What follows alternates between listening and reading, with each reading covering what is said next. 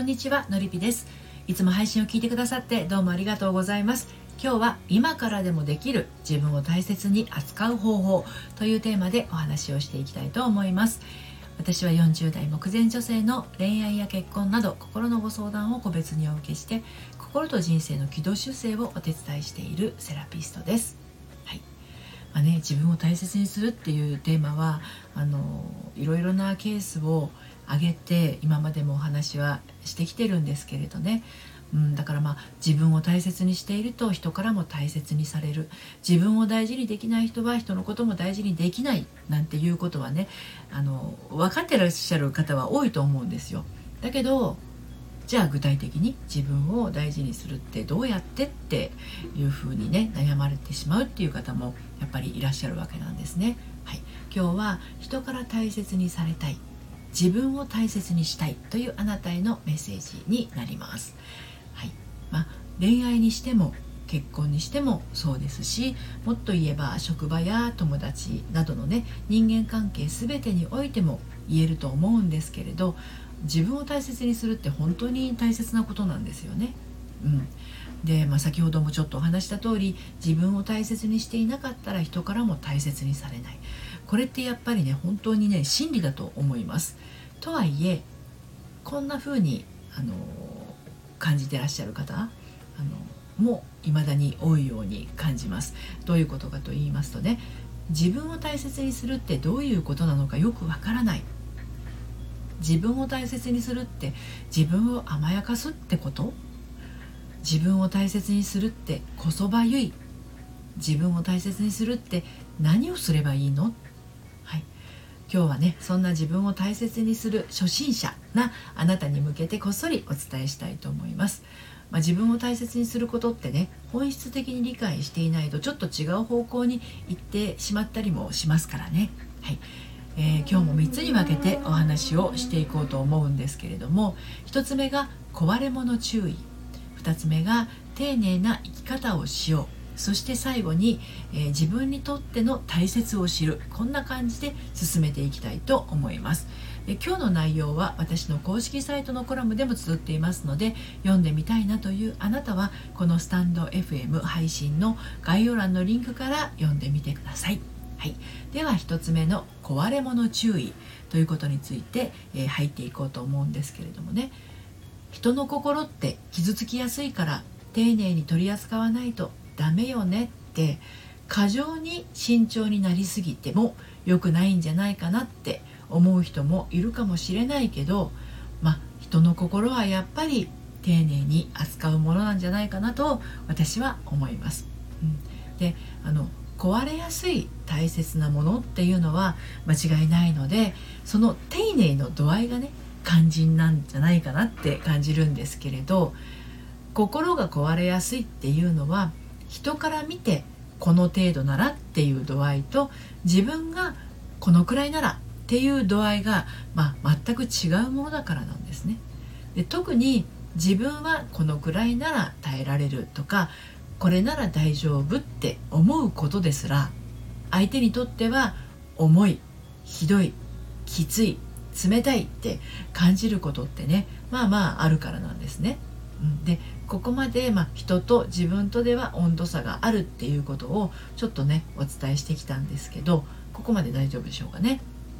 でここからは自分と自分の温度差について触れていこうと思うんですけれども、まあ、先ほどの例で言えば人から言われて傷ついたとか人からきついことを言われたってね言う場合はあの受け取った自分の反応の仕方って一つじゃないですよね。傷ついたにしろきついことを言われたにしろあなたの心が喜んでないっていうことは確かですね。でまあそんな時に取る対応はいくつかあると思うんですけれどこういう時に自分を大切にしている人はどういう対応をすればいいんでしょうか？自分を大切にしない人っていうのはどういう対応をしているんでしょうか、まあ、反応っていろいろあると思うんですけど耐える言い返す質問する謝罪を求める。受け入れる。受け止める。飲み込む。ねいろいろありますよね。でまあねあの自分を大切にしない人っていうのは言われたまま受け入れて飲み込んでしまうかもしれません。あたかも相手の言うことがまあ全て正しいと言わんばかりにね。でその結果自分のことをダメな自分って感じたり自分を責めるっっていうようなことをしてしまいがちなんです。まあこれは自分を大切にしているとは言えないですよね、うん、で一方まあ相手に言い返したり傷ついたから謝れと謝罪を求める人はあのこれ自分を大切にしているって言えるでしょうかね、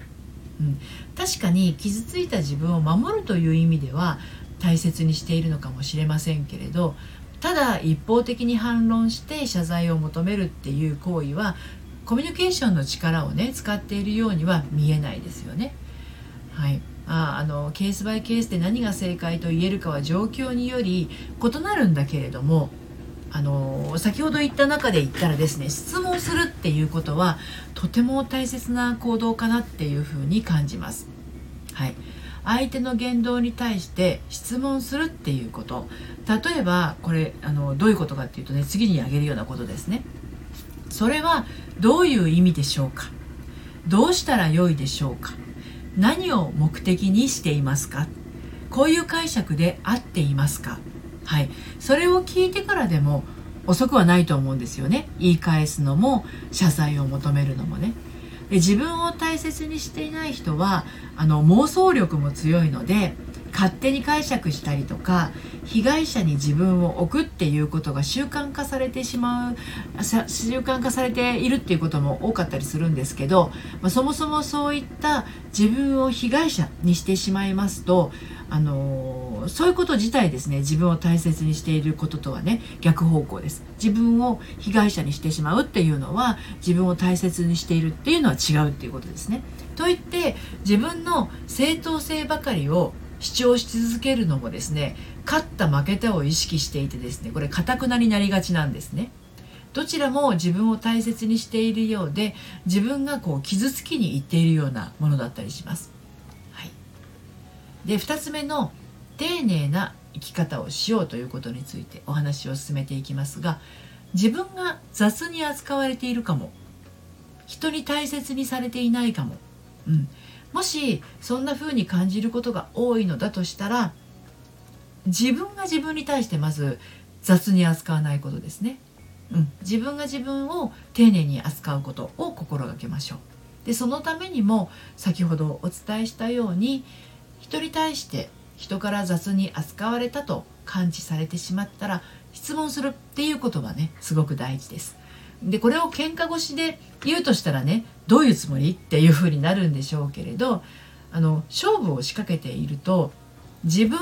または相手が傷つくことに傷つくことになってそれは結果としてどちらの心も傷つくんですね。なので質問の仕方も丁寧にを心がけてください。で自分を大切にするっていうことは自分を丁寧に扱うっていうことでそれは人生を丁寧に生きるっていうことでもあるんですね。でそしてそれは相手を大切にするっていうことにつながっていって相手を丁寧に扱うっていうことでもありますね。自分を大切にするっていうことはあの自分を甘やかしてね何もしないっていうことではないです。はい、ここでちょっと私の思う自分を大切にすること5箇条っていうのをねあのご紹介したいと思うんですけど1つ自分のありのままを受け入れること。で2つ自分のできることに最善を尽くすこと。3つ選ぶものや決めることに責任が持てること。そして4つ「はい」と「いいえ」が躊躇なく言えること。そして5つ大切にしているものはあるっていうこと。はい。これが私の思う自分を大切にする5箇条なんですけどこれねきっとね一人一人優先しているものが異なると思うのであのこれ多分みんな少しずつ違うんじゃないかなって思うんですね。はいさああなたの思う自分を大切にすることはどんなことでしょうか？ちょっとね書き出してみてください。はい、で最後に自分にとっての大切を知るということについてお話をして今日の配信を締めくくっていこうと思うんですけれど本当にねこの自分にとっての大切を知るっていうのが本当に大事なことだと思います。先ほどお伝えしましたね私の思う自分を大切にすること5箇条。自分のありのままを受け入れる。自分のできることに最善を尽くす。選ぶものや決めることに責任を持つ。はいといいえが躊躇なく言える。大切にしているものがある。これはあくまで私が私を大切にする上で優先していることなんです。私ねあの自分を大切にするっていうことの大元にあるものって自由であることだと思うんですよ。なのでまず今の自分が自由かどうかっていうのはもちろんものすごく大切なことだと感じます。自由と感じられないのだとしたらその足かせになっているものとか手錠をあの自分でまず外さないといけません、うん、自分で。これ大事ですよ。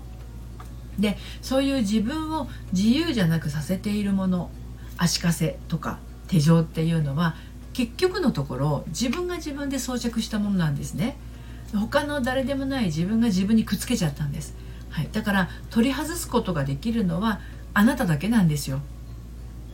えいつ？どんな風にくっつけちゃったの？ってね。これはのりぴ塾のセッションで分かります。はい、あるご相談者様の A さんは40代の方でお子さんがいらっしゃる主婦の方だったんですけれどもね。もうねがんじがらめに自由を失った状態で世の中の全てを斜めに見ているような状態だったんですよ。もうどうせが口癖になっていてでもだってがその後に続くような感じだったんですね。